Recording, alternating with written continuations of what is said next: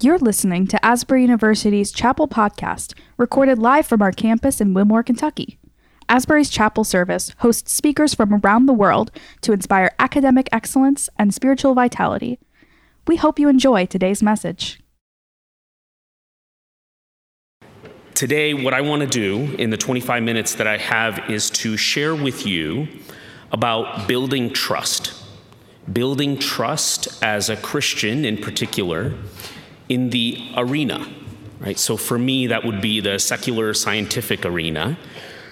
Maybe some of you are scientists as well and have aspirations to enter that arena.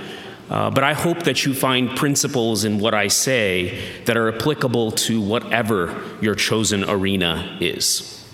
But before I get to all of that, I think it's only fair, especially in a message about building trust, that I share with you a little bit about me, about who I am, and hopefully build some trust in that process.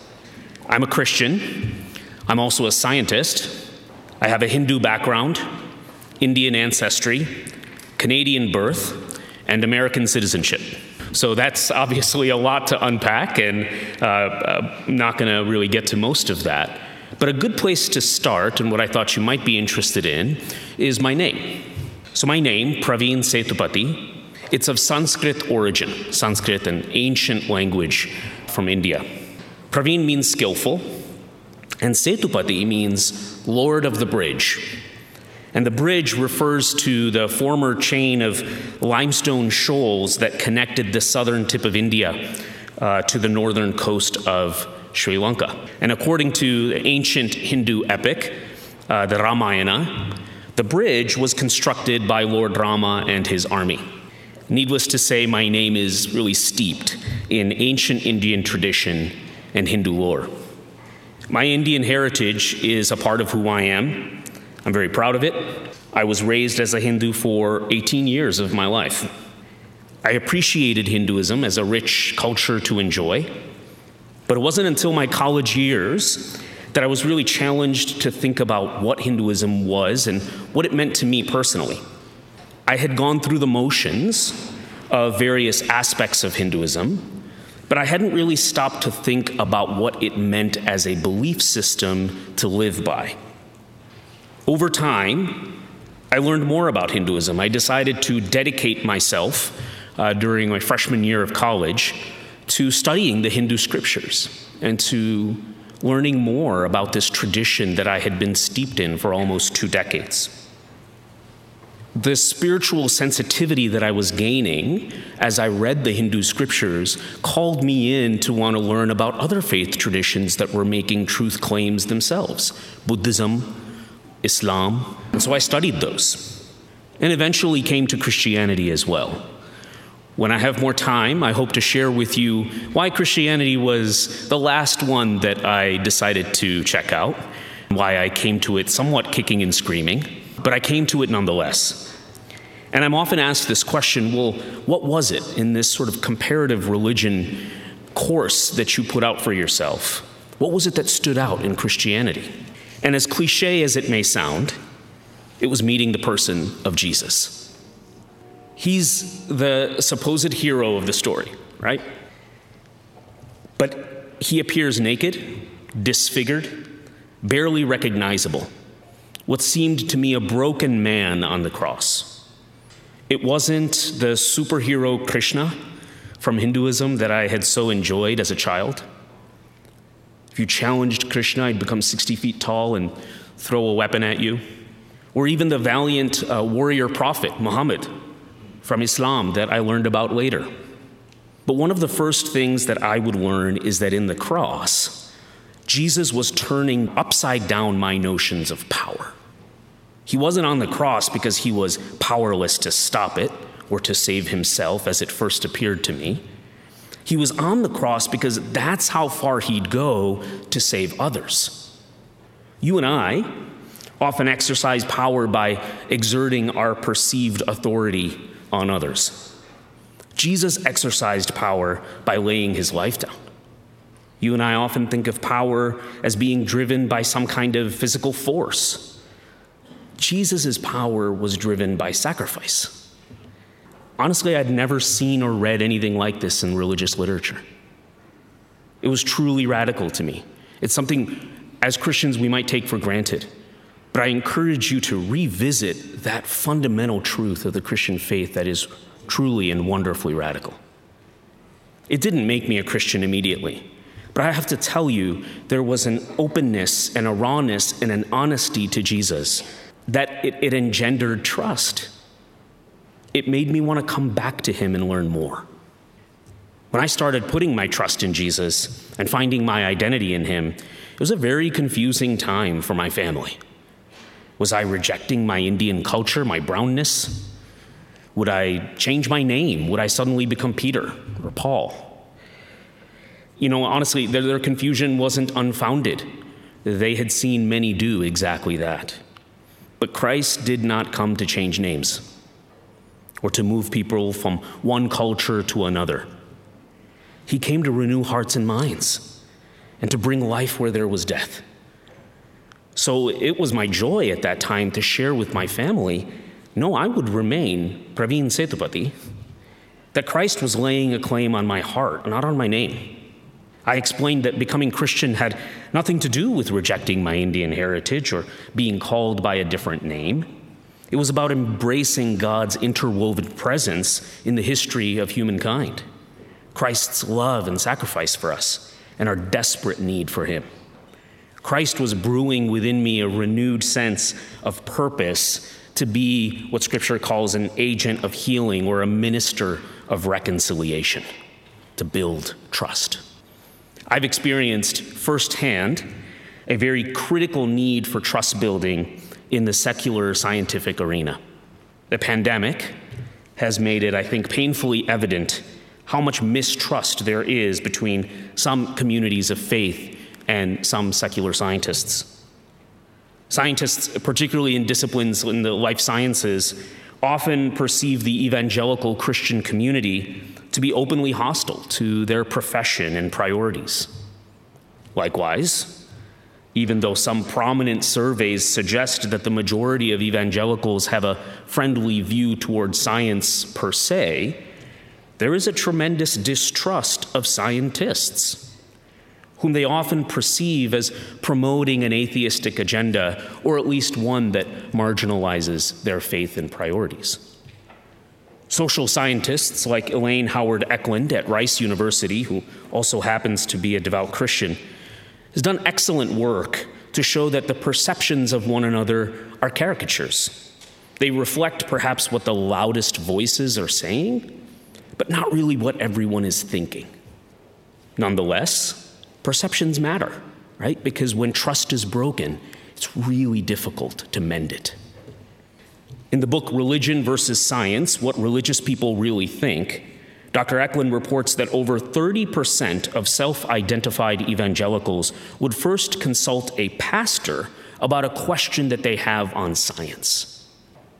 There's nothing wrong with the pastor, but what makes this challenging is that many of those same pastors report feeling under-equipped to answer these questions on science, but they feel a pressure to come up with an answer anyway.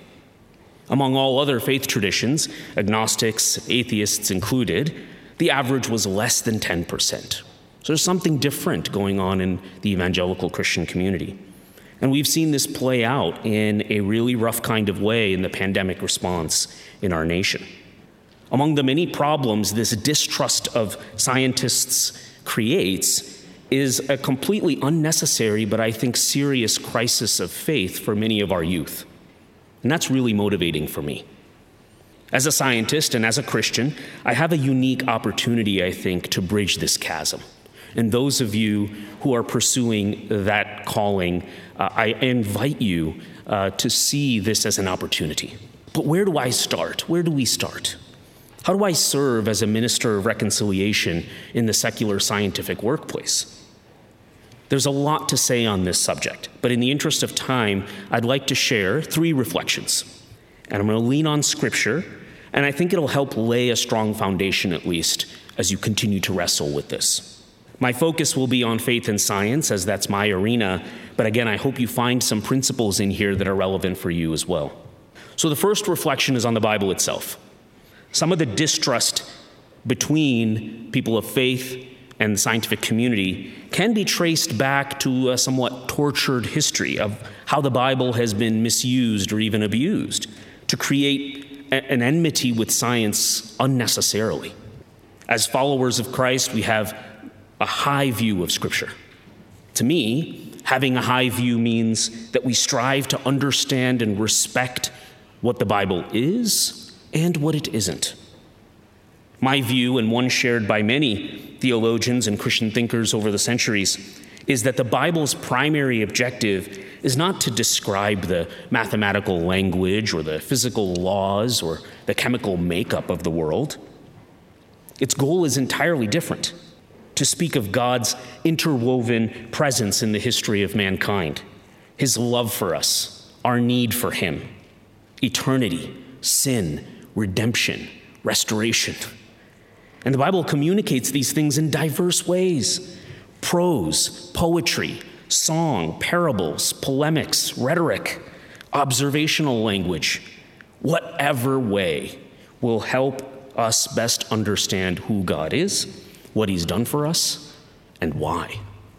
Treating the Bible as a scientific text, it's a bit like a robot reading Romeo and Juliet. I feel like the true meaning and the effect of it is going to be missed if we don't prayerfully and respectfully strive to understand the richness of the language and the breadth and depth of the intended meaning. Then I think we'll be in danger of not only limiting the power of God's word in our lives, but maybe even committing injustice in the name of God. I want you to briefly consider the case of the church's reaction to Galileo's supporting evidence that the sun and not the earth is at the center of our solar system. He was branded a heretic for his scientific views, in part because they were perceived to be in conflict with specific scripture verses that we today would clearly say are intended to be poetic and observational. So we have to be humble enough to ask ourselves whether we might be making any similar mistakes today. History does have a tendency to rhyme, and it behooves us to express some humility as we approach Scripture.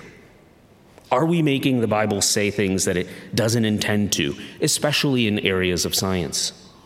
These kinds of mistakes, they not only dishonor the Word of God, but they might sow seeds of distrust with others that grow into entangling weeds, and over time, they become really difficult to root out.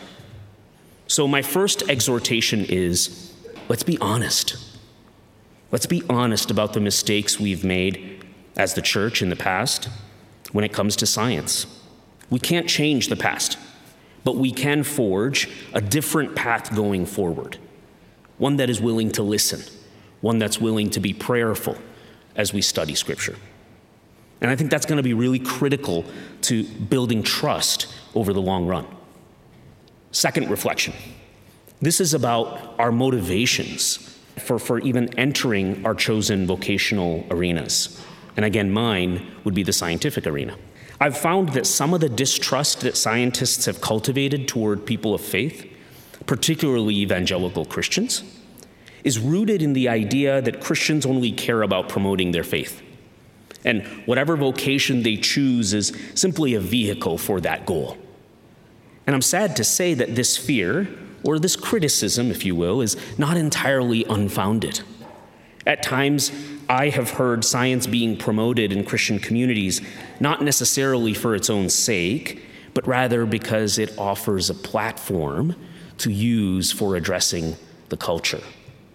I myself was encouraged when I was a college student by some of my early spiritual mentors to consider graduate school not necessarily because it was a passion, not necessarily because it was an opportunity to worship through science, but because I would gain a larger voice in society.